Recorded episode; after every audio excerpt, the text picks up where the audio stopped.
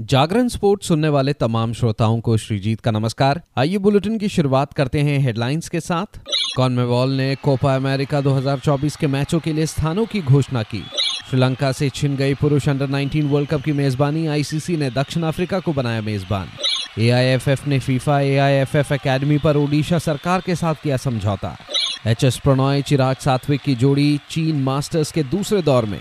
अब खबरें विस्तार से। विश्व चैंपियनशिप के कांस्य पदक विजेता एच एस प्रणॉय और पुरुष युगल जोड़ी चिराग शेट्टी, सात्विक साईराज रंकी रेड्डी सीधे गेम में जीत दर्ज करके चीन मास्टर्स सुपर 750 बैडमिंटन टूर्नामेंट के दूसरे दौर में पहुँच गए। एच एस प्रणॉय ने चीनी ताइपे के चौतियन चेन को 50 मिनट में इक्कीस अठारह बाईस बीस ऐसी हराया। ताइपे शटलर ने पिछले हफ़्ते कुमा मोमोटो मास्टर्स जापान के दूसरे दौर में प्रणॉय को हराया था। भारतीय खिलाड़ी की शुरुआत धीमी रही और वह शुरुआती गेम में छह नौ ऐसी पिछड़ गए, लेकिन ब्रेक तक वो 11-10 की बढ़त के साथ आगे बढ़े। फिर उन्होंने 17-13 पर चार अंकों की बढ़त बना ली और 21-18 से विपक्ष की चुनौती को समाप्त कर दिया। दूसरा गेम कड़ा मुकाबला था, जिसमें दोनों खिलाड़ी पूरी जान झोंक रहे थे। पूरे गेम के दौरान कोई भी खिलाड़ी दो अंक से अधिक की बढ़त हासिल करने में सफल नहीं हो सका। हालाँकि प्रणॉय ने इसे 18 ऑल कर दिया और अपने दूसरे मैच पॉइंट अवसर पर मुकाबले को सील कर दिया। पुरुष युगल में दुनिया की पाँचवें नंबर की जोड़ी सात्विक और चिराग ने इंग्लिश जोड़ी बेन लेन और सीन वेंडी पर केवल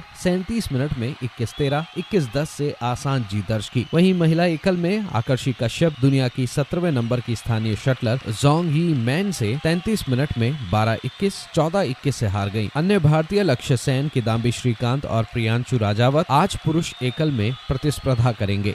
उधर अखिल भारतीय फुटबॉल महासंघ और उड़ीसा सरकार ने भुवनेश्वर में उड़ीसा फुटबॉल एकेडमी में एआईएफएफ फीफा टैलेंट एकेडमी स्थापित करने के लिए फीफा के वैश्विक फुटबॉल विकास प्रमुख आसन वेंगर की मौजूदगी में एक समझौता ज्ञापन पर हस्ताक्षर किया। दोनों के बीच समझौता ज्ञापन पर एआईएफएफ अध्यक्ष कल्याण चौबे और उड़ीसा सरकार के खेल और युवा सेवा विभाग के आयुक्त सह सचिव आर विनिल कृष्णा ने हस्ताक्षर किए। इस मौके पर उड़ीसा के खेल मंत्री तुषार कांति बेहरा उपस्थित थे। समारोह के बाद वेंगर ने उभरते फुटबॉल खिलाड़ियों को देखा। उन्होंने प्रशिक्षण में शामिल कोच से भी बातचीत की।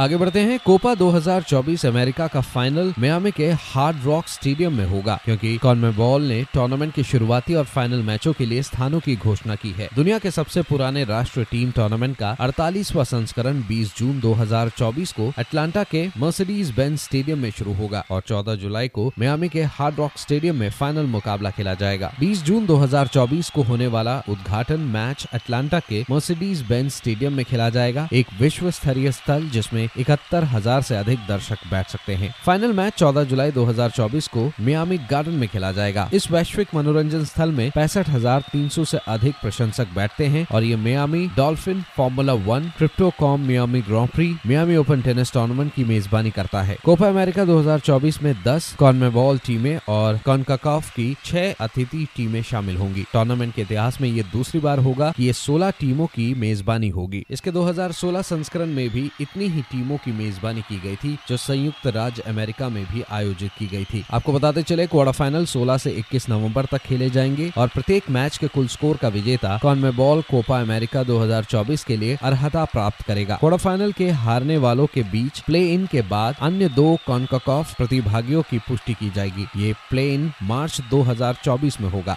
अब खबर क्रिकेट की दुनिया से, जहाँ अंतर्राष्ट्रीय क्रिकेट परिषद के बोर्ड ने अगले साल होने वाले पुरुष अंडर 19 वर्ल्ड कप को श्रीलंका से दक्षिण अफ्रीका स्थानांतरित कर दिया है। आईसीसी के बोर्ड ने वैश्विक संचालन संस्था द्वारा श्रीलंका क्रिकेट को सरकारी हस्तक्षेप के कारण स्थायी रूप से निलंबित करने के 11 दिन बाद ये कदम उठाया। आईसीसी बोर्ड ने अहमदाबाद में बैठक करके एसएलसी के निलंबन और आयु वर्ग के इस शीर्ष टूर्नामेंट को स्थानांतरित करने की पुष्टि की। प्रतिभागी देशों को एसएलसी को निलंबित करने के बाद कुछ दिन पहले इस बारे में जानकारी दी गई थी। दक्षिण अफ्रीका ने 2020 में भी अंडर 19 विश्व कप की मेजबानी की थी। इस फैसले को अहमदाबाद में आईसीसी बोर्ड की बैठक में स्वीकृति मिली।